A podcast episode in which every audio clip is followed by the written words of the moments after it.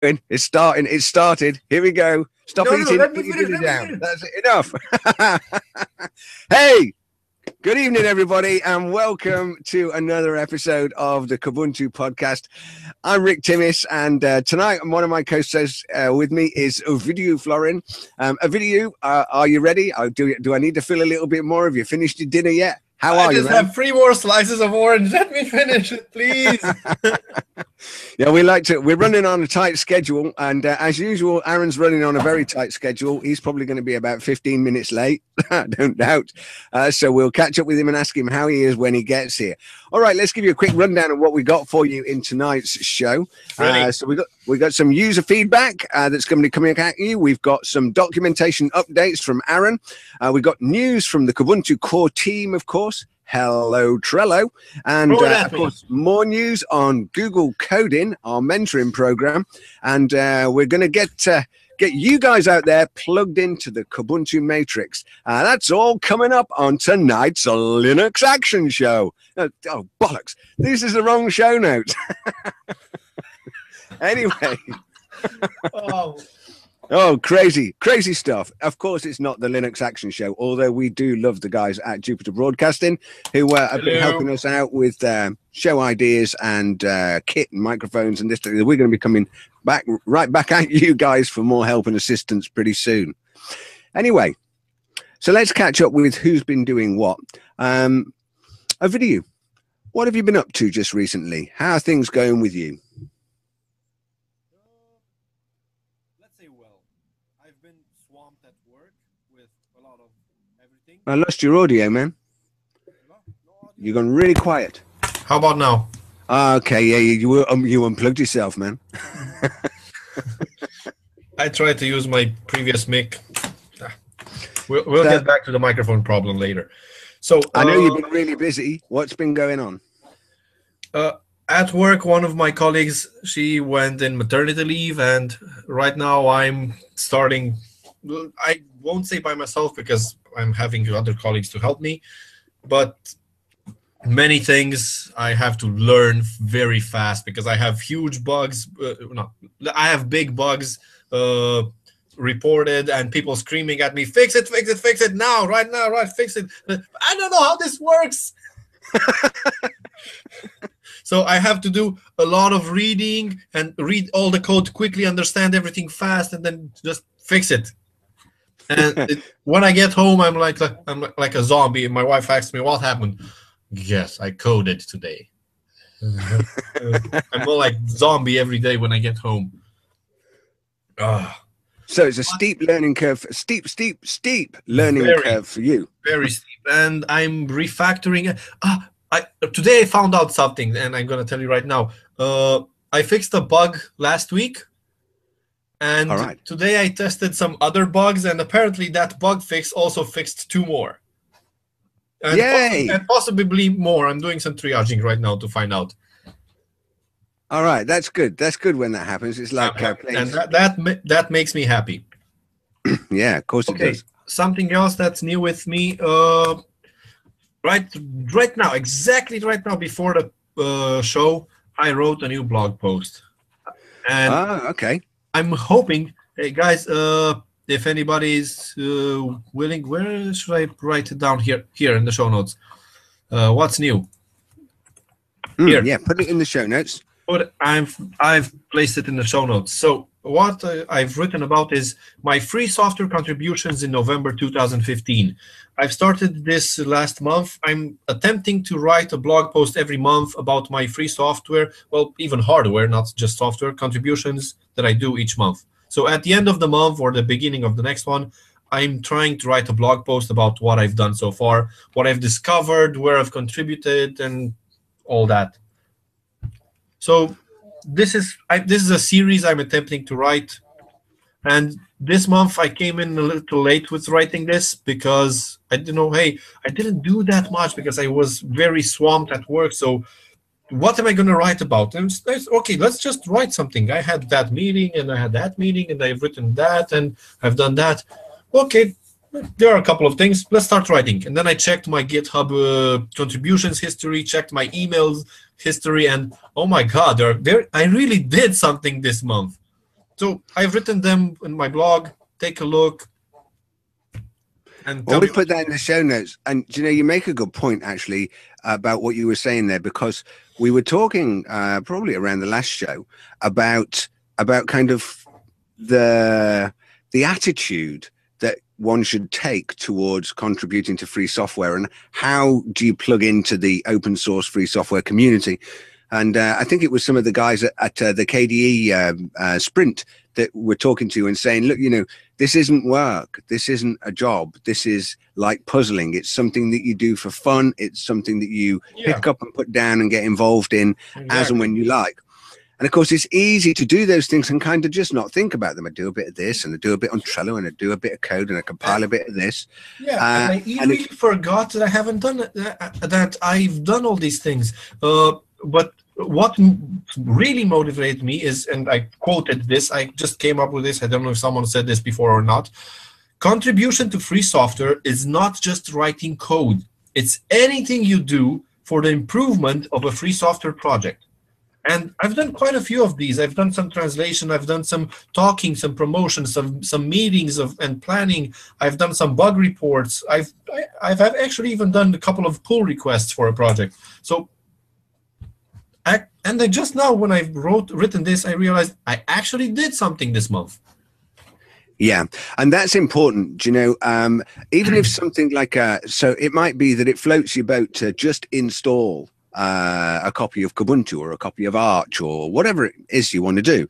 Um, that just going through that process of installing it and seeing whether it works for you. And if it doesn't work for you, then maybe you go report a bug or or something like that. Uh, that in itself yeah. is is a contribution, a really valuable contribution.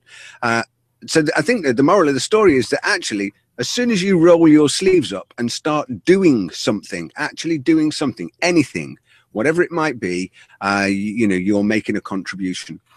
Um, I am. Um, uh, please give me the YouTube link for the show so we can spread it around on IRC.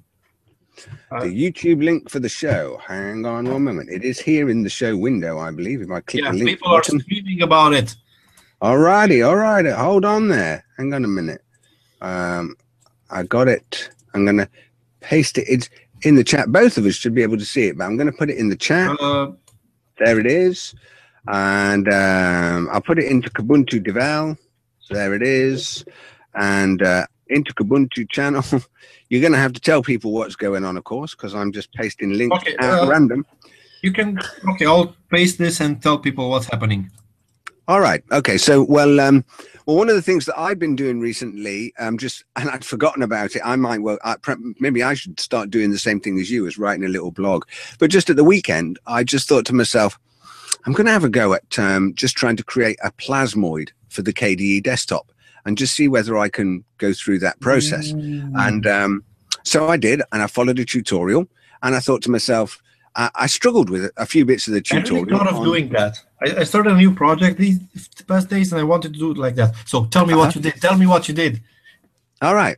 So I um, so I went to kde.org up into their documentation and I searched around for plasmoid tutorial. I found one and I went and followed the tutorial, which allowed me to create a hello world. But it broke in a few places and it didn't work quite so well. And there were a few bits that I didn't understand. So I thought, I know what I'm going to do. I'm going to figure out what the problems are, and then I'm going to update the wiki on kde.org with some extra clarification on that tutorial. So that's exactly what I did, and uh, and so I put that up on uh, up, up, there so other people can uh, can go and have a look at it, and then I posted it up onto Google Plus or something like that, so that other people could take a look. Um, but it was great fun, and I spent an afternoon, you know, just playing around and uh, and getting some plasmoids working on uh, the KDE desktop. It was great what did you do? What plasmoids did you make? Uh, I made. Uh, I, I, I, dealt with two actually. One was uh, just a simple hello world that just basically allowed you to just. It was just the basic tutorial. Got that working. I couldn't kind of think of any cool ideas of anything to make, but there was uh, a plasmoid that I downloaded, which was for the Norwegian Weather Service, and it puts up charts and fancy um, like um, when the moon's out and this kind of stuff. And and it wouldn't work. I couldn't get it working. It kept complaining about um, about not being able to pass an xml list. And uh, so I decided I'd have a go at trying to fix that. Anyway, as it turned out, all that was required was that on my on Kubuntu, I just needed to pull in the Qt5 QML XML list dependency, which wasn't installed by default, install that by default, and um, and then uh, off it went. But it did mean that I ended up forking the code for the Apple Weather Apple and pulling a copy of that code down and actually going and looking through the guy's work and and seeing some of the bits and pieces. And maybe I'll maybe I'll do some more on that um, at some point. Um, but uh, right now I haven't got any ideas. It's kind of like got um, one for you what? if you're interested. So I've just started a new project. Uh, it's called SVN Dash Branch. I use SVN a lot at work, and we also use SVN for KDE translations. And switching branches in SVN is a pain, at least for me, being used to Git and all that. And I wanted an easy way to just have my project configured and then just click bu- this button to open I, this project and then click on I want to switch to this branch. And that's it. That's what I want to do. And I wanted to make this a plasmoid, but I, I thought let's first make it work in command line and then I'll think about the GUI. Uh, so Okay. right now, what I have is just uh, I have a settings file, which is a JSON. You can figure that this is my local path, this is my server path, this is my server branch path. And when you start a program, it just he, here are the available branches and options to create a new branch and quit. Uh, and you just give it options from the command line. That's what it does. Uh, but what I want to turn that into a GUI and especially a plasmoid. For example, at work, this would be very useful for me and maybe for many other people. You just click a button, a widget in your uh, bar, in your KDE bar panel, and that drops down a list that shows you your current existing branches. Then you just click on the one of those branches and it switches. Okay, there are many technical details Right. involved into that, but we don't have to get into those here. That's Well, one idea. mm, Uh, Well, I'm not whether I can. Uh, I'm not sure that I have the time at the moment because I'm going to come to something else that I'm trying to wrestle with right now. But I'm just going to look here whilst I talk for a second to find out where I posted this link uh, about um, about doing uh, about this tutorial, and uh, I'll find this tutorial in a minute. Um, and I when I do, I will. Um, ah, here it is. Getting to grip on plasmoids. Ah, I put I put it on my blog. Oh wow, there you go. there's also Alright. a, to- a, a guide on TechBase on how to write plasmoids and what they are. Yeah, okay. Uh, and there's one, yeah, here for Plasma QML2, getting started guide for Plasma. All right. I'll So- add it in the show notes. Okay, you add that in the show notes. I'm gonna uh, I'm gonna add my link into my little section here for plasmoids, and I'm going to tell you about my next thing. So uh, that I've been trying to get to grips with. Uh, needs some more work, but here's the plasmoids bit. Um, there's a link to it on my blog, sickrimic.blogspot, and that'll take you a link to KDE as well. I've got some screenshots there so you can see what I was working on. If you go and hopefully what you'd find is that tutorial is dead easy to follow. You go through the steps, build build the bits and pieces that you need, and then all you need to do is plug the hooks to your code, and away you go. You'd have it built. So it could be as simple as that. Wait a moment, uh, Rick. I've just been banged with an inflatable hammer uh, by by Clive Joe. So I've been asked, is that the behavioral corrector on top of your? What? Ah, yeah, okay. Behind your head is a large wooden mallet. Um, Ah, that's not wooden. That's not wooden. That's an inflatable hammer that uh, has the Romanian flag on it. And I bought it for the Romanian National Day. And I started bagging people on the head that don't speak correctly Romanian. And they start mixing Romanian with English. We call it romgleza. oh, okay. And I've thought about taking that to work because, but uh, if I'm going to take it to work, people are going to b- get banged a lot. So I'd rather not. Maybe I need one of those hammers the next time I go to Wales. The people in people in Wales speak this uh, a, a, very old dialect, very old Celtic dialect. But of course, many of the modern words uh, have uh, English representation, so it's this bit of a, a mixture. And uh, I'm I'm sure it would I'd get nowhere doing that at all. But uh, but there we are.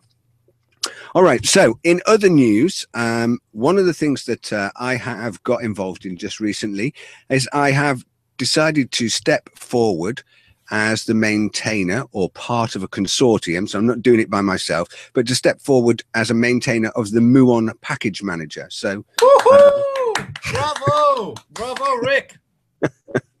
well, yeah. Good job. Of course, I've got to do some maintenance on it now, which is the difficult bit. well, we're we have trust in you. Yeah. So, um, well, fortunately, I've got a helper. So I've got uh, Keith ZG um, on Google Plus, and Keith uh, he also hangs out on IRC. And uh, Keith is interested in finding out more about this journey and getting involved in this. So he's um, decided we've kind of teamed up together uh, and to work on it off and on. But it does mean that uh, there are people now around that project that are going to um, focus on it. This is only specifically the Muon Package Manager tool. Okay, so Muon Discover and this Muon Updater, they're they're continuing to be maintained separately, but the package manager was kind of being left behind.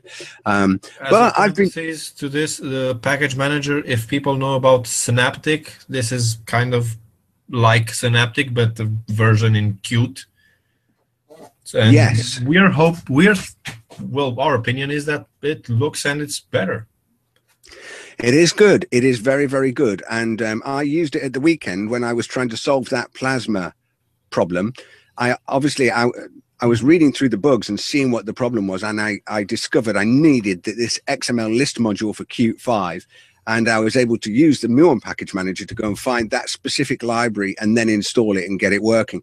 So it was it was really useful in that context, and I can see how developers would really benefit from that tool and where it's really useful. So I'm getting my head around it. So far, I've been able to clone it into KDevelop because it is the best SDK software development IDE on the planet. By High five! yeah, my man. and um, yeah, really, really love KDevelop. And so I've got it um, in a KDevelop project, all set up in a session. Um, I've been able to build it from KDevelop and get it up and running. The only thing that's failing at the moment is it won't install. So there is some kind of link dependency or the link builder or something like that is is failing. So I can't actually run it because it, it, it won't install the binary anywhere. But uh, that's a that's a tricky step in KDE development. Uh, managing dependencies that's still a bit tricky and hard. That's why I have set up some time ago a Kubuntu image, VirtualBox image with things ready set up so that you can just download the image, run it, and start working on it. Uh, a friend of mine wanted to work on some KDE project. Uh, I think it's yeah, Karbon. It's a vector graphics editor yeah. from KDE, and uh, he wanted to work on that. And I prepared for him uh, this VirtualBox image so he can just start writing and reading code. Because I already knew how to set all these up. He was a newcomer in KDE, and hey, this is the project you want to work on if you don't want to bother with all the dependencies and all the, the other things just here they're all already set up installed. You can compile it install it and run it. You can just work on it. Oh i need was, one of them. quite happy. Uh, yeah I, I, need one of them. I need to update that image. I need to update that image. Still uses vivid Oh, okay. So, uh, but but you know, part of the journey is um, is kind of trying to solve those problems and figure out you know what's going on. So, uh, so you know, so it's getting there, and uh, and just as soon as I get it linked and installed, then I'm away. Then because I, I I'm in a situation where I can I can start to look at some of the bugs that need working on, do some work on it, and rebuild it and get it going. And uh, I'm really hopeful that I'll I'll kind of get into my stride with this as we approach the Christmas period. I've got a bit more time on my hands, so I'll be able to do a bit more with it, and uh, and it's going to be a lot of fun. I'm really looking forward to it. Awesome, uh, Rick. We got some awesome feedback, and uh, okay, we should get into that. Uh, this person, I think, I think he's a guy. Sorry if I'm mistaken. Uh, Martin or Martin. I'm not exactly sure how to pronounce it. It's double yeah. A. Okay. Uh, he. This is the email I sent to the list, right? It is. That's right. Yeah. So he sent this email to me and Jonathan, and I've uh, forwarded it to the mailing list. Uh, let me read from it. Dear Kubuntu developers, in my own 35 years of ICT career, and as long and as a long-time Linux slash GNOME user, Kubuntu 1510 is the most professional, intelligent, and beautiful desktop I have ever seen.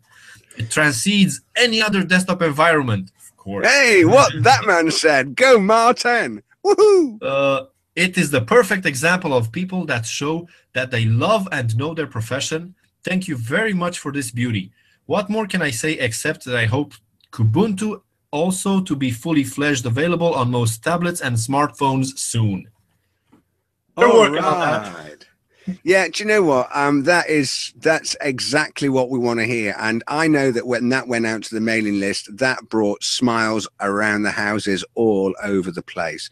Um, it, you know, it, most very often people don't kind of send you things like that, and so it's just great that Martin took the time to send that email into us and give us that feedback. Uh, and of course, he's right. It is the most intelligent, professional, and beautifully designed desktop that, uh, well, I have ever seen as well. yeah. That's good. Really, really good. So keep your feedback coming back to us. Um, obviously, you can do that by getting involved on the mailing lists. You can do it by following us on Kubuntu podcast if you want to uh, send us information there. But the best place is go to kubuntu.org, visit the website. You'll find out how to get in touch with the community there on IRC and everything else. That's our website, kubuntu.org. You can get in, in touch with us there. Now, we got a message here from um, Philip Muškovac. And um, he sent this earlier on today. Philip is uh, yofel on IRC, and he's one of the core team, uh, core Kubuntu team. And uh, he just wanted to give a quick shout out and a big thanks to Scarlett and Rohan, who are other two members of the uh, of the uh, Kubuntu core team, uh, because they've started on the process of uh, doing the merges. And um, so he just said uh, that he was really, really pleased with that, and he just wanted to acknowledge that to those guys. So uh, thank you, Scarlett and Rohan. Great job. All right. Now, we got some uh, Kubuntu news as well coming forward. Um, now, what's this? Uh, I wonder whether this is one of Aaron's. We've got a link here to Linux AIO and um, something to do with multi boot USB ISO.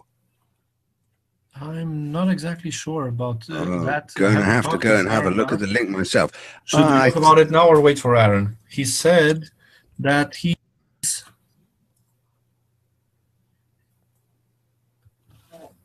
Is he on his way? Well, maybe uh, Um, we, we can skip over this. We can skip over this one for a moment. We can come back to it a bit later. It is in the show notes. Aaron knows all about it, um, but uh, I, I know a little bit about it, and I can cover it in, if if necessary. But okay.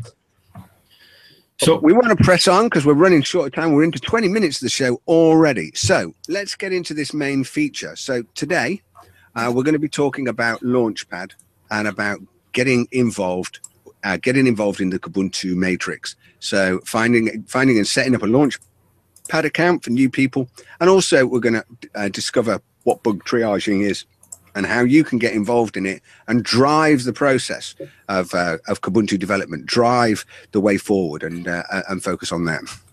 All right, so now I'm uh, I'm not really used to doing the screen sharing on this one, um, but uh, I guess that that's probably what I'm going to need to do. So, so my first give it a try. all, I'm going to give this a go. What could possibly go wrong? Uh, I don't know. Neither Wait, do my I. power just went off. What you do? Your power just went off. Oh, Seriously, everything just went dark for a second. I'm just going to make it up as I go along. All right, here we go. Let's have a look and see whether I can screen share this. I guess I need to choose this one, log in on Chromium. All right, so what I'm going to take us through here, um, hopefully you can see what I'm showing you if I set this to present to everyone. So there it is. Everybody can see this. Uh, where I've gone to here is I've gone to login.launchpad.net. Now, uh, if you want to get involved with bug triaging and get involved with Launchpad, first off, you're going to need yourself a Launchpad account. Um, and you can do that by creating uh, uh, an account from up here on the top right. So log in to create an account and it's filling in my details. Thank you, Chrome. But I'd prefer if you didn't do that. And I am a new Ubuntu One user. It's filling in my details again. Let's Oh, hope that doesn't go out to YouTube. I'm going to get spammed into submission. Okay. That's why I use a virtual machine every time I do screen sharing. Yeah, you, do you know what? You're quite right. But do you think anybody will think Donald Duck is fake? I don't And, think they uh, have a check for that. Let's go Donald at Disney.com. Okay. Uh, Donald Duck, and uh, we're going to put some kind of uh, password in here. Mickey. Mickey Mouse one two three is a good password. That's one to one. That's one for John the Ripper, isn't it? Um, and uh, so, and then having filled in your details, go ahead and create create the account, and uh, that gets you started moving forward. I'm not going to create that account and send the poor people at uh, at at, um, at Launchpad a dodgy account. I bet they've got forget to hundreds of read and accept the terms of service. I have. I've I've I've ticked that. I don't. Does anybody ever read the EULA or the license? I thought you just tick the. You know. I usually try to read them. I don't always, but I try to read them. You never know what you find in there. Yeah, that's the worry, isn't I'm not, it? I'm not going to get into that discussion right now, but I recommend that you read them. Yeah. Okay, so let's go back a step. Uh, from, well, not go back a step, but go forward from there. So that gets you started. Go to uh, login.launchpad, create yourself an account. Click on that link, and away you go. All right. So from there, you'll uh, once you've got your account details, then you can come back in and you can log in here to Ubuntu One. So I'm going to log in with my account, and um, what's this doing? What's it doing? Take me to my account. Stop asking me questions. Preferred email address. Uh, Clive J says, always read the T- TSCs. Is that a suggestion, Clive, or is that a mandate? Do I really have to? I- I'm a busy guy. I don't have to read. The- I I have time for the T's and C's. I wonder why He these guys are take my car away. Uh, what is this doing? Sorry. All right, so I don't quite know why this has decided to ask me to do this. I do hope that this isn't uh, some kind of um, phishing attack. They well, the me URL looks good. but it wants me to change my password for some reason. I know not why. Have you done some crazy testing? I don't know. Just go away. Can I just go here? All right. There, oh, right. Okay. So I don't know what I don't know what that's doing. So you can tell I'm a professional expert Launchpad user, and uh, I've been using this for years. And it's very important to be experienced at this before you consider doing anything like bug triaging or getting involved in the community. Yeah, and you're not logged in. Oh, yes, that's right. I'm not logged in. So once I've got my account set up for my Ubuntu One account set up, then I can log in and register here, which puts me back to my login account. And here now I can log in and hopefully it is going to work. Hooray! There we are. It's working. So as you guys can see so far, Launchpad is connected to the Ubuntu One service, and it's using an open identity that uh, connects between the two. Also, if you're a member of any groups on Launchpad, that group can be set to give you access to certain things through that open identity. So that's why th- this is go- all this going back and forward from the to and from the Kubuntu uh, Launchpad site. That's right. So let me give you a, I'm going to give you a quick brief of what's going on here on the on the on this main page when you first log in. On the left hand side, you've got all the latest blogs and news. You've got some things that can get you started here at the top, which will give you more information um, about projects, bugs, teams, and so on and so forth. What's really interesting is there are loads and loads of projects that are already on Launchpad, a bit like GitHub, and there are loads of things you can go here and explore and have a look at, and so on and so forth. Knock yourself out. Thirty-seven thousand projects on there. You can go and have lots of fun with that. Once you've logged in, though, of course, the next thing you'll probably want to do is to actually go and visit your personal account. And you do that by clicking on your name up the top right there. And uh, you get to write some information about yourself here. So I've said, I I've written, this is lies. Enthusiastic free software, advocate and supporter of GNU Linux, particularly fond of Debian and Kubuntu. What rubbish. um, anyway, I'm not going to go through too much of the details of what you can do in here, but you can set a profile, you can add other information, and further down the line, you can add other credentials and so on and so forth. Uh, what is really important, though, is that you get the opportunity to join communities and groups of people. And so you can see here that I'm a member of the Kubuntu Bugs team, I'm a member of Kubuntu itself, and various other groups that you can join. And so you can get involved in specific sections of the community and get involved with those things. Now, I guess at this point, because I want to focus our energy on looking at bug triaging and how you can get involved really straight away uh, with kind of uh, being able to do something that contributes and find interesting problems to kind of look at and solve, then bug triaging is one of the places to go. So I'm going to go into the my Kubuntu bugs team group. Note the URL my, on top. Yeah, that's right. Or just search for Kubuntu bugs. That's easy to find if you're not already a member of this team. Yeah, exactly. Uh, and then you can see once you've got to the Kubuntu Bugs team here, you can use this button, join the team. And it's as simple as that. Click on join the team and you'll be added into that group of people. And so then you've got access to, to those people there. Now, uh, of course, one of the other things is that we're interested in looking at bugs to triage. So what we've got here is the bugs tab at the top.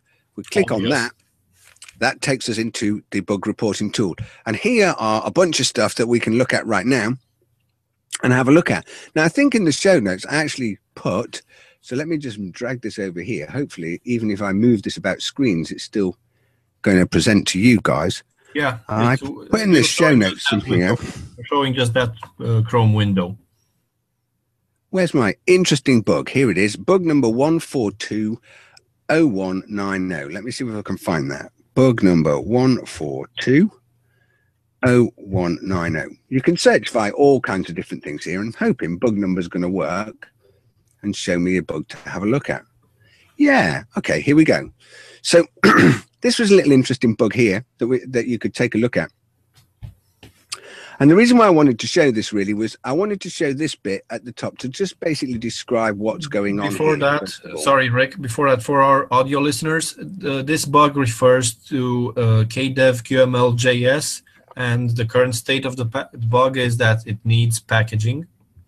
And Rick is right now describing what the bug report actually contains. That's correct. Yeah. Let's exactly. not forget about our audio listeners because usually we're ugly and people don't want to look at us so they just want to listen to what's actually happening and how to do stuff. Hey you just speak for yourself there buddy. All right. So basically what you've got at the top in this panel here is it tells you what the bug affects and in this case it's ubuntu and what the status of the bug is. And currently it's new. And the little um, exclamation mark allows you then to basically come in and it means that there'll be a menu there where you can edit and change things. Isn't so, it a pencil? Is it a pencil? It's a pencil. Oh, do I need another set of glasses again? It is. You're right. There's a little yellow circle with a pencil in it, as as uh, Ovidiu correctly points out. And when you click on the pencil, you get a a menu selection. So you can choose the status of the bug, and you can make changes to that. Also, this is the really interesting one. This bug is unassigned right now, so nobody is working on it. But what you can do is you can assign it to a person or you can assign it to yourself. So if you wanted to pick up and start working on a bug and processing it and doing some work on it, you could assign it to yourself and find out more information about it. All right, so this bug basically describes what is going on, and it basically is a request from a user who has said um, that please could we package KDEV QML.js, and it was reported by Sitter on IRC. And, and then there's more information about the particular package that needs to be worked up. And Brian Murray has put some notes on here to say um, that this bug has been tagged and needs packaging and tells us a little bit more about it. And then beyond that, we've got a section here where we can add a comment. So if we were interested in doing some packaging, for example, this would be a great bug um, to begin working on. And then we could go away and start um, following the tutorials um, that are available on the, on the website. On kubuntu.org, you can find the tutorials for how to get started in packaging, and you could begin packaging here. Or if you were experiencing this bug because it was a bug that was affecting you as well as this person, then you could also um, at the top you can add the you can click on the plus symbol to say that this bit bug also affects you as a person. Um, and of course, you can then add your comments and notes to it. Um, and that changes would basically subscribe you to this bug report, and you would receive emails about any changes to this bug report. That's right. So your subscriptions are here on the right hand side. It says you have subscriptions that may cause you to receive notifications. Um, so at the moment, I'm currently subscribed to this bug, um, and you can edit those here in these panels on the right hand side. And that will allow you to decide whether you want to be subscribed to updates on this bug or not. Um, and I don't want to get, uh, I, I, don't want to, there are a lot, quite a lot of other functions there, but the best way to discover them is to go into the bug triaging um, tool and explore them. Go and have a look around them, click on the buttons, you know, have a look, uh, explore and experiment with this and uh, see what you can find and see what, uh, what, uh, what, what floats your boat. What, what do you find interesting? Do we currently have a documentation page on how to do bug tri- triaging in Kubuntu? Yes, we do indeed. Absolutely. So um, I've put links in our show notes to this, which is the um, the um, I'm going to copy the link address so I can put it into this window, and I'm going to open it in a new window here. So hopefully this is going to take us to the page so we can see the notes about it. You can get access to this bug uh, triaging information from kubuntu.org. There are links on there in the community section, or you can go to the show notes for this show show today, and you'll see them in the bug triage process there. And this is basically that page, and it's all part of Kubuntu policies, and it tells you basically uh, what the policy is and uh, how to how you can get uh, involved in bug, the bug triage process and what's involved in doing it and so on and so forth. More information on that as well. All right.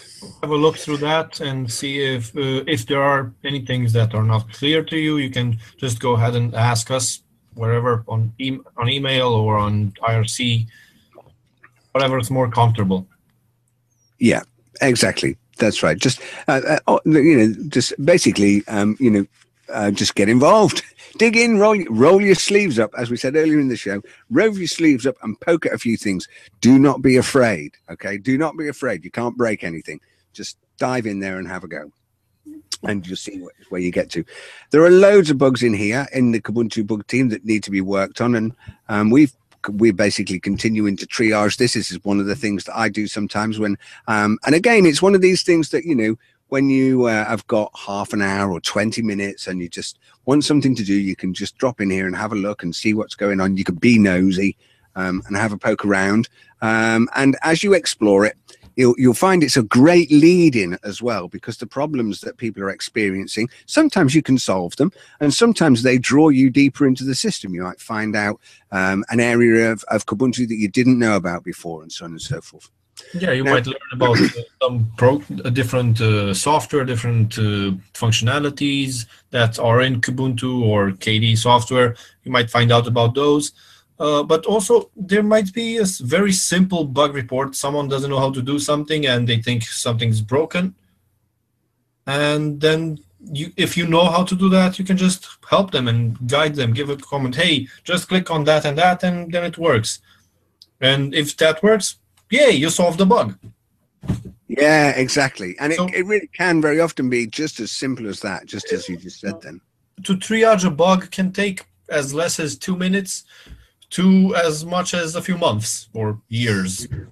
So yeah, depending on what exactly the bug is, uh, it might be implement uh, converting Jupiter into a star, and that will take several centuries. But yeah, yeah exactly so it is so it varies and the thing is is don't feel also the other, other thing is is don't feel defeated by by something if something suddenly gets too big and you've done some work in it you've written some notes and you're going uh, so for example i was working on one with Kdenlive, the video editing tool and i couldn't get it to render audio um, and I thought it maybe had something to do with pulse audio or something like that. So I started to dig deeper into the bug, finding more information.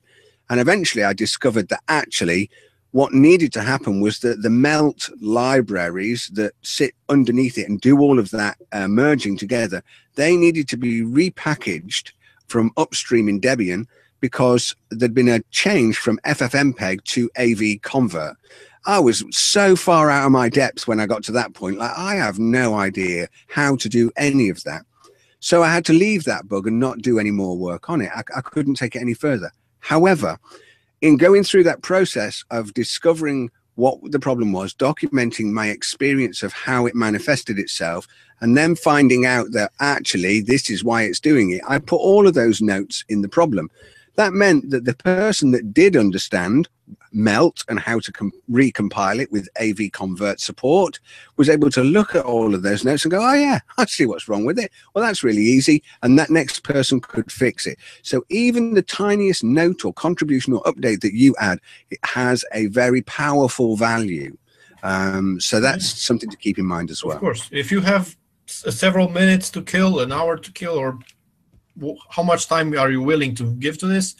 That time uh, can benefit everybody because then the developer who can implement uh, what you might not know how to then that developer doesn't have to invest that time anymore. Just reads your experience and then they can continue from there. That's why free software exists because we are working as a community. We are collaborating. It's not just Yeah. one man job You give a you give a house. Uh, sorry, you give a you give a house. I wish you give a brick and you get back a house. That's the deal.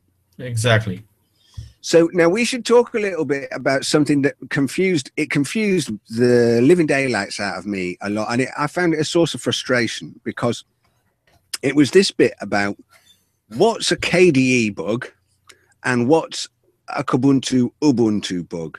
How do we make that distinction to decide what needs to be reported in Launchpad and stay reported in Launchpad, but what should be escalated up to bugs.kde.org.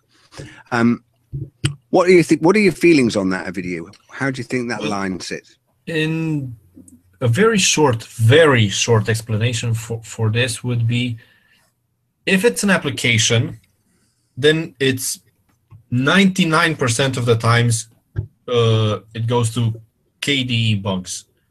If it's about how you install Kubuntu or how uh,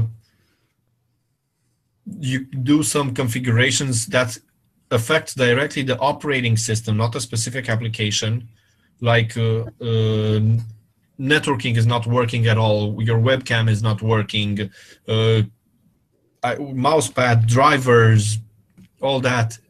It, it, problems with that, those go into Kubuntu. And from there, they might be upstreamed to Ubuntu. Uh, that's a very short explanation. Now, of course, there are lots of exceptions to this, and I'm hoping, Rick, you can give us more insight on this. Yeah, okay. So, um, well, I mean, one of the things that uh, Ubuntu, the Ubuntu distribution comes with is the Apport uh, bug reporting tool. So, usually when something crashes on your desktop, for example, or, or you experience an application Which error, we hope doesn't happen very often. Yeah, that's true, and it doesn't happen too often. Although I must say, you know, right now, uh, because all of that, we've got all that new wonderful Plasma Five, uh, KD K Frameworks Five stuff. You know, there are some little bits of stability issues that you're going to experience, and that's where you can really help. Because if you can report bugs for that, that's that's a great start. So now the Apport tool, when you uh, when you find that, when you get that open, I wonder whether I can get that open actually and show show show people. Let me. I think it's called. I think from the command line, it's called Ubuntu hyphen bug. Let's try try that. See whether it works. Uh, well, it hasn't come back and said doesn't know what I'm talking about yet, so that could be a start. Hey, here we go. Right. I wonder whether I can now present this little tool to you and show you. Um, hmm. No, it's not showing me that bit. Oh, yes, it is. Here it is there. Okay, start the screen share for this one. All right. So basically, from if you, uh, there are two ways to make this happen. Um, if the bug reporting tool pops up, so in, in Kubuntu, this will be Uh, Rick, Dr. I don't Dr. Think, Rick, you're not uh, presenting this to everyone. I don't. All right. Okay. Let me uh, let There me solve that problem. That better. Okay. So um, if you get a bug that uh, is triggered by Kubuntu, it'll be Dr. Konqi that normally picks that up and recognizes that something's failed and it will tell you that your system's experienced a bug or a crash and do you want to send a bug report when you click yes you want to send a bug report dr Konqi will gather some information about your system type of cpu and what your installation is what version of kubuntu or ubuntu you're using and lots of other really useful information for the developers and then it'll open up this uh, ubuntu bug reporting tool here and you'll see here that basically this kind of describes what are the kind of problems that are that belong on on uh, Launchpad. You can have problems with the Ubuntu release upgrade or anything to do with the distribution, sound or audio related problems, security issues, things like USB sticks and drives and plug-in devices, maybe problems with your display. So, for example, if uh, your window manager was crashing or crashed or something like that, these would be useful. And in this case, you can you can kind of basically talk, click on any one of these to decide what the problem is, sound or audio related problems. So let's have a look at that. So, what the system does now is reopen a different window. So I'm going to have to put this back into presentation mode. Let me find this um, present to everyone. So I'll put this back up. And what it's doing at the moment is that I've got a little window on my screen that's collecting this problem information. Um, the other way that you can invoke this is from a command line terminal or even from the alt space. So the great thing in Kubuntu is that you've got the alt space tool that will just open up the uh, K runner and you could just alt space type Ubuntu hyphen bug and it will fire this window up and then you can begin reporting on the prob problem. So now what it says is what's wrong. Um, and so let's say my, um, well, how about other users can access my files or home directory? Now let's not go with that one. That's not so good. Go with, um, how about that? My screen isn't locked when I come out of suspend or hibernate. So now we can follow that process through and click OK. Right, you have to present again. I do. And uh, what this has come back this time is is is being a bit smart and telling me that actually that's probably because get it on presentation. So it says by default the root account is disabled in Ubuntu, and you have to use the sudo command um, to make things work. So it gives you some information there. So it tries to steer you in the right direction for people that are struggling, but also it will take you through the process of actually fully reporting the bug. And what it will do when it does the bug report I was hoping it was going to do this, but I chose the wrong so path. What what you did, what you showed right now is this is a frequently asked question situation where most people they have a basic problem, and that's just a frequently asked question that people don't know at first, and it, you don't need to report a bug for every tiny little problem. There might be a very easy solution, and that's why they have this frequently asked questions uh, wizard here that just points you to a link on a wiki on a wiki page where you can learn more about how to do that and how that works. So you don't have to report a bug and ask more people to triage it and see, wait, this is not actually a bug. This is just a usage problem. That's right. So we've got a real live one here now because as I uh, clicked to get out of Apport, then it crashed. So uh, so maybe uh, maybe uh, things are going in our direction. So let me just pull this one up and screen share this. I'm going to try to take you through this and show you how so we this, go through this process. This is Dr. Konqi. So this is Dr. Konqi. That's right. Dr. Konqi's fired up and it said, welcome to the reporting assistant. What do you want to do next? So do you remember what you were doing? Yes, I do. And this, does it crash would, all the uh, time? Uh, this would start up whenever a KDE application crashes. If Plasma crashes, if uh, uh, Kmail crashes, if uh, some KDE application crashes, Dr. Konqi would immediately pop up and ask you, "Hey, we see, we see, we've seen that this application crashed. Uh, do you want to report the bug on it and invest, have someone investigate on it?" That's exactly right. That's right. Um, and so now the re- the reporting assistant is going to ask me a few questions. So, do I remember what I was doing before the crash? Yes, I do. Does the application crash all the time? Well, sometimes, not every time. And um, what I and please select what information you can provide. What I was doing before the application crashed. Well, I can remember that, so I can put that information in. What the system will do now is it's going to create a back back trace and generate some information. Well, the backtrace is actually a list of functions that the application is doing in the background while it crashes. So it needs to, you need to have the debug symbols installed so that the, this uh, application Dr. Konqi can look into exactly what functions were called, when, with what parameters. See if you can look, if you look and hear what Rick is showing right now. This is some uh, the uh, backtrace that has the history of what functions were called. Thank you, Rick. So these are the functions that were called recently and when the application crashed. So you see data segmentation fault because of that and that and that. This is not really relevant to us users but to developers, this is like gold because this is the only way they can figure out what happened, what caused the application to crash. This is the most essential thing you can provide for a developer so they can uh, debug it and see what exactly happened. Because without this, they wouldn't know what happened, where did the program go through, what happened, and what caused the crash. So it's most important that you have this debug symbols for the application that crashed.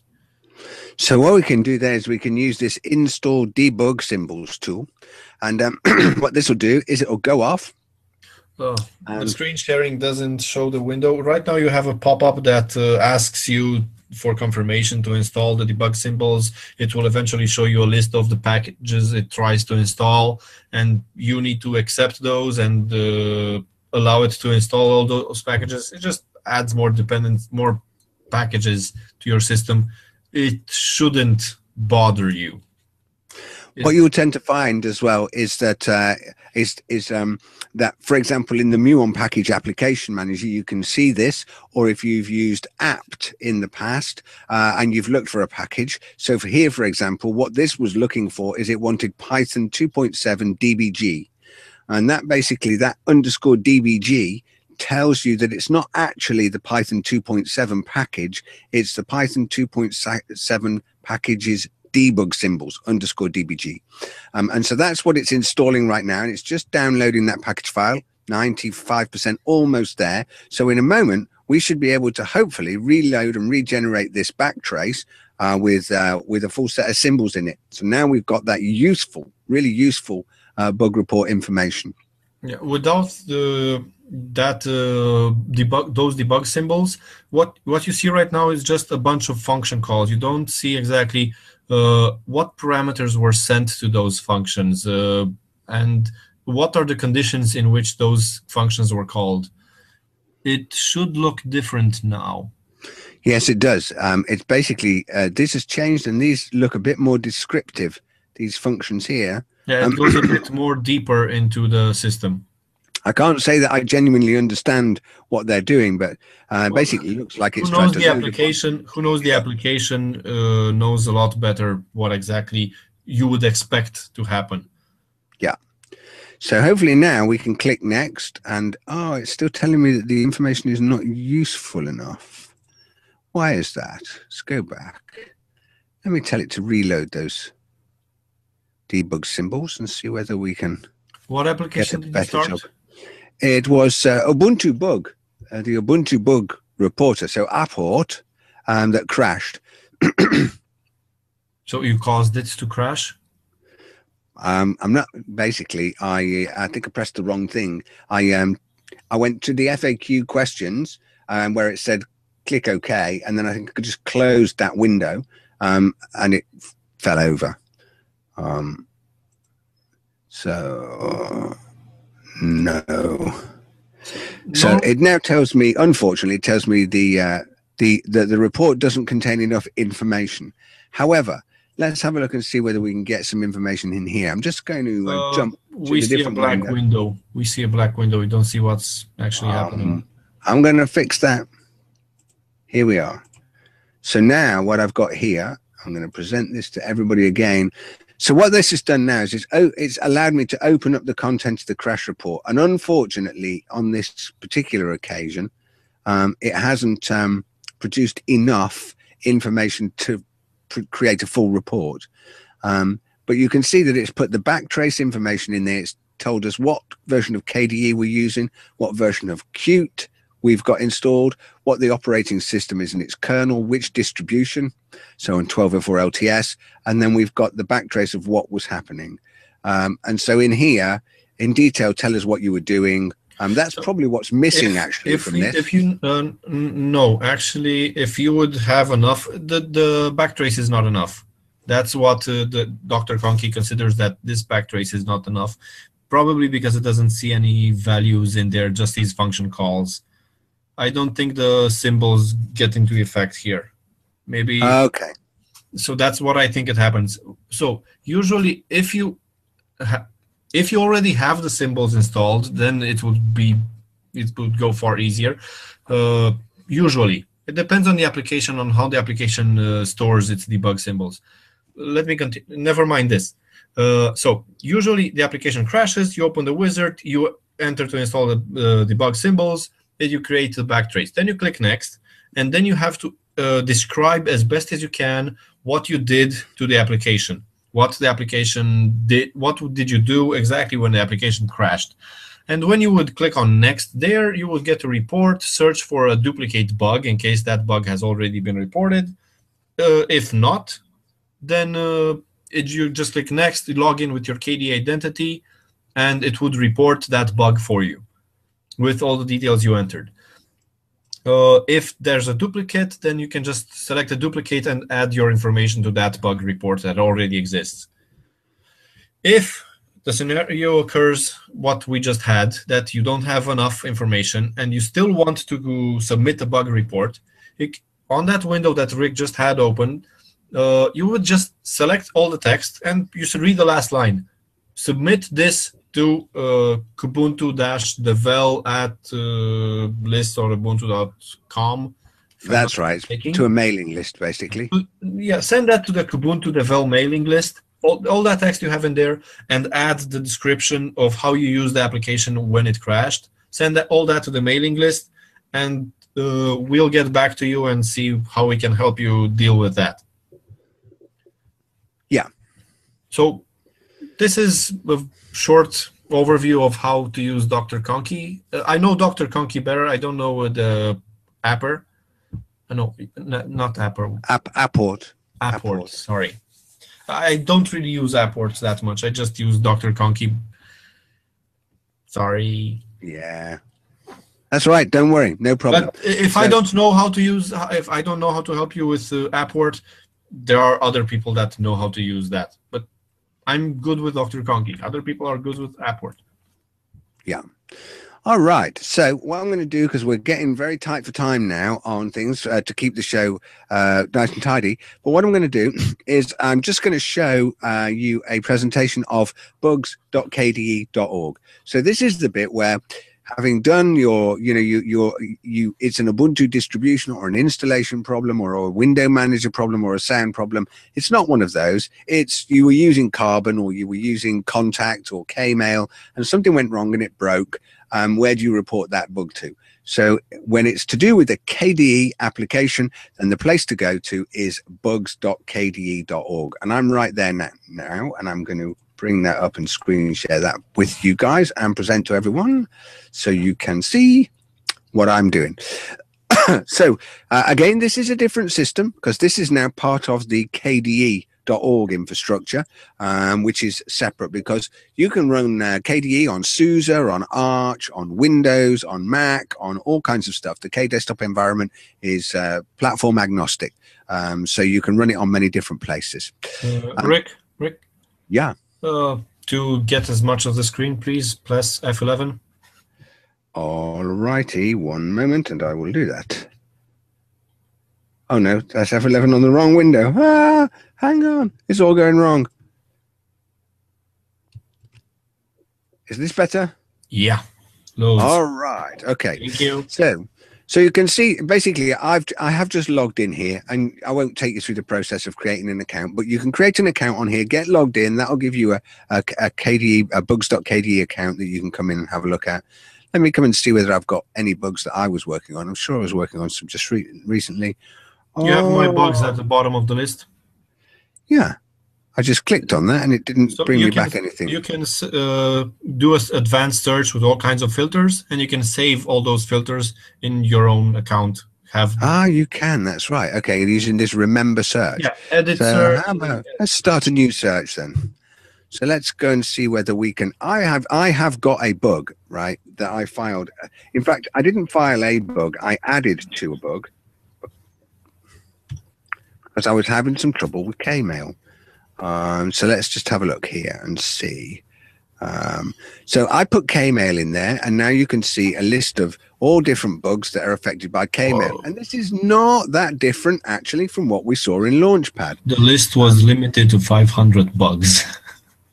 yeah, there's quite a lot. So there are quite a few of bugs uh, reported. Many of them are already obsolete because that functionality might not exist or might might have been rewritten and nobody triaged the bug so that uh, we know, hey, this bug is not valid anymore. So bugs need to be triaged. That's what we're talking about in this show. If you have 10 minutes, look through the bugs, either on Bugzilla from KDE or on uh, Launchpad from the Kubuntu bugs. Please take a look on either of them, especially if you want to look at a project that you care a lot about. The, what you would do on uh, the KDE would be pretty much similar to the to Launchpad. It just has a different interface that uh, that you have to get used to, and find an application that you are most fond of uh, and see what bugs are reported on it. If you know that application well, you can see, hey, this bug is still valid. This bug is not valid anymore. Just comment on it. Hey, this doesn't happen anymore, or I can't reproduce it. Then if you comment on that, then uh, the the person who the bug is assigned to will be notified, and they'll say, okay, this bug is not valid. I can close it. Then this bug is still valid. This this needs to be prioritized. So, and also on uh, on the KDE bug tracking system, you can vote on bugs. Uh, can Rick, can you please open any bug? Doesn't really matter. Sure, let's go and have a look at um, this KSpell bug 66516 here. This is quite new. Uh, in fact, it was opened up at nine o'clock tonight. So let's go and have a look and see what the problem is. Uh, so it says um, that the on the fly spell checker could automatically detect the currently used language by selecting the language that leads to the least number of errors, So as long as not enough. this bug is a wish list, uh, as you can see in the importance uh, field. So there are many That's bugs right. that are just wish lists. People, uh, hey, I want this functionality. They reported a bug for it. So And this has got, uh, bugs mean that something is broken. Yeah. So we got lots of votes there um, for that. Uh, and we can see Yeah, you can just click on the vote button and you can add votes to your to this project. Keep in mind that not all projects, most, but not all projects have the voting system enabled. Uh, Yeah. Just change, change the numbers and click on change my votes, and then your vote is recorded. So Uh, I'm going to go back to the search tool here. It's one of the things I was thinking about doing was we could uh, we could go back to that KMail bug, for example, and there are loads. There are you know just something as simple as arbitrary administration, right? So you know um, there are bugs here that are still in a state of open. And if I change, I've clicked on the change column here so I can sort them by order. And so we've got things like bugs for Konqueror and Konqueror, for example. Oh my God, this says this is open since 2002. So you know, I mean, we could just come in and do something as simple as this, and we would just basically just we could just change this status to um we could put in the comments section here we could just go out of date so let's put that in there and i just need to change the status now on this So as you can see, this applies to version three. Uh, someone who uses uh, uh, this, I don't think I don't know. This is a description page. I think you need to go back. Uh, the status is right below the comment, right below the comment section. There, uh, you don't have uh, rights to change the status. oh Otherwise, you would have a combo box over there. Oh, okay. Oh, well, maybe that's the problem why You- these aren't getting triaged then. They're probably legacy. Yeah, it's most likely this is a legacy bug. Someone should look into it. Who someone who uses Konqueror should see, hey, does this still happen? And if not, then just uh, add a comment to it. Or if you if you're really mad about the bug, you can comment about it on IRC or the mailing list, and someone will look into it and close it. Let's have a look at. Uh, let's have a quick look and see for. Open bugs Uh, Amarok. Let's put this words um, stops playing. I, I have a bit of problem with Amarok stopping playing all the time. Amarok does not play CD if those are selected with the menus. Amarok freezes while metadata changes are applied. Mm, that looks quite similar to um, crashes when using MusicBrainz. So this one looks like it's interesting. So go and have a look in there. Um, and this is on Fedora. So you can see it's on different distributions here. And steps to produce. It says mark multiple tracks in your collection, right click, edit the track details, change something, hit save and close. So that tells me, uh, so what I could do now is I could go, oh, really? Does that really do that? Um, let me go and have a look here at Amarok. Um, so if I open up Amarok, Amarok. We don't see Amarok. We just see you, black. you will in a moment. I'm going to, I'm going to fix that. So uh, to the viewers, what's happening is Rick is sharing just a single window, not his whole desktop. And when he opens the new window and fo- gives focus to that one, we just see black because he's not sharing that window with us. So he has to switch the window. That's right. So have I got um here I got some local music here. Let's have a look and see what we got. So one moment. I'm gonna set this to present in here. So it says the bug says uh steps to reproduce. Mark multiple tracks in your collection. And right, so let's take this 808 State. Pick this one up here. I'll find one with a load of oh come on. I need to find an album with a load of um. There's bound to be some in Go to AC/DC. You should have. Yeah, absolutely. There you Yeah, go. That's what we mean. Right. So if I, oops, daisy, Whoa. Two, three, four. Let's do those, and click Edit Track Details. Okay. Okay. So it says do this. Then Ah, change we don't see the window. You can describe to us what what's happening. Okay. So it's opened a little summary window in here. Um, and it's given me some tags. Okay, so I, it says change something. So if I put silly, I'm, I've gone into the tags label and I've added a comment, silly tag bug check. Right, so I've changed something there. And then it says finally hit save and close. Save and close. And it says actual results, the view freezes. Does it? Uh, no. Uh, Edit them again and see if your settings got saved. Okay, let's go and have a look. Edit tracks again. Yes, silly tag bug check. Okay, close and reopen Amarok and see if the settings are still there. So Okay. AC AC dash DC, the only album you have, first five tracks. Okay. Quit that. Okay, so I'm stopping Amarok. And I'm going to bring Amarok up again. And I'll share the window before I do anything else. So bring up Amarok again. It's just starting now. Here we are. Put this over here. Let's go back to the screen sharing process so you guys can see that again. Screen share and present to everyone. Okay. Okay, so there we go. So this one, AC hyphen DC, 1979, Highway to Hell, first five tracks. One, two, three, five. And edit tracks. And silly tag bug check is indeed there. Okay, then just go back to the bug report. Uh, uh, keep in mind what version of Amarok you're using right now, and against Alright. what version of Amarok was the bug reported. Let's have a look at that for a moment then. So I'm just going to get Amarok window to come back up. Come on, Amarok window.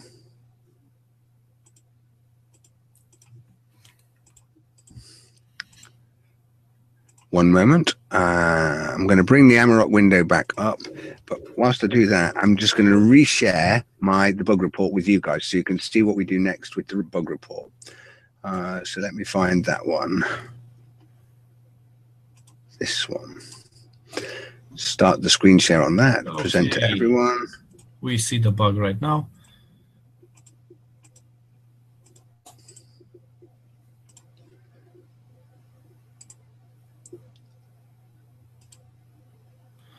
Apparently uh, Myriam asked a question to start the uh, Amarok from console and see what with uh, some flags, see if what happens based the output here. we could do that. Yeah, absolutely. Um, we could trace that. What I'm going to do for the moment is just get this version. So I am using about Amarok. This is on Amarok 2.5.0. Uh, so reported on the bug is reported on Amarok 2.8.0. So you're okay. So with the version. I am behind. I can't add too much more to that, but I could, probably could add a little dialogue in here that might be helpful from a regression point of view. Uh, Myriam says, "How many files do you change at the same time?" Cedric explains that. Myriam says this. Myriam says, well, if you think Amarok should be a jack of all trades, and blah, blah, blah, please give a hand. Okay, so what we could put in here, could just add a simple comment. We just put, um, um, whilst testing this on Amarok version 2.5.0 on Ubuntu LTS 12.04, I could not get this got to typo reproduce. I'll fix that in a moment. I could not get this fault to reproduce. So that tells them that something got introduced between version 2.5 and version 2.8.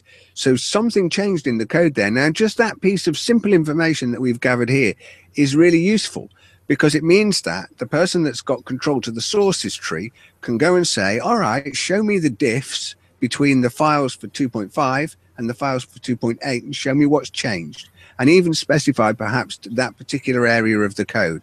So that is a useful um, a useful piece of information. And the status of this bug right now is unconfirmed.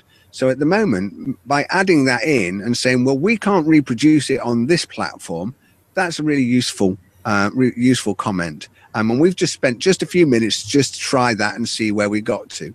Um, and actually, it was it was a bit of fun. So it was pretty good. And there you can see the comment that I've posted there at the bottom. Awesome. Okay. We better move. We better move swiftly. Yeah, swiftly, uh, swiftly. The, our, our time is pretty much up. So we should get to the outro. Yeah, absolutely. Let's jump off to the show notes. Let's pull this out of present to everyone and move forward.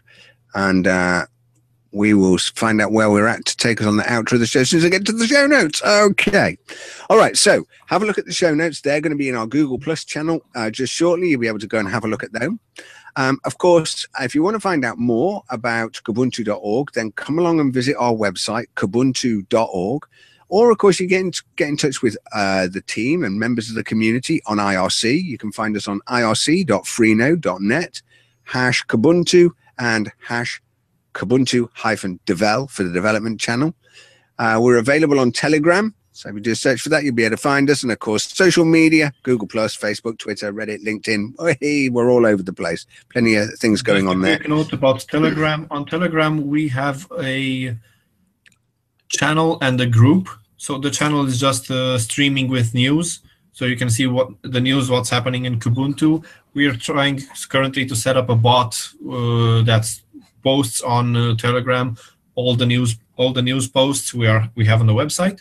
And the group is mainly for developers. So if you want access on that, you would have to request it. That group is not public. We had a lot of problems with spammers. So, yeah. So we uh, so we left you with some to dos. Go and have a look at the show notes. You can find out about how to get your Ubuntu One account set up, how to get logged into Launchpad, how to come and join the Kubuntu teams, Kubuntu bug teams on Launchpad. All of that information and links are there. Also, links to bugs.kde.org. You can find those links there. Uh, we've got links to our individual blogs. You can find out more about the presenters, myself, Ovidiu, and Aaron, of course. Um, and I suppose all it's left to do really is to say farewell. So I'm going to do my outro and say, really great. I've really enjoyed the show tonight. It's been really exciting. And I just kind of really got into talking about that and exploring that. And it was great actually to work on that together as a pair of video. I really enjoyed that. Thank you, man. Uh, that's it from me, Rick Timmis. I'll see you soon. I'll see you soon as well. I'm Ovidiu Florin. Don't forget us. Okay.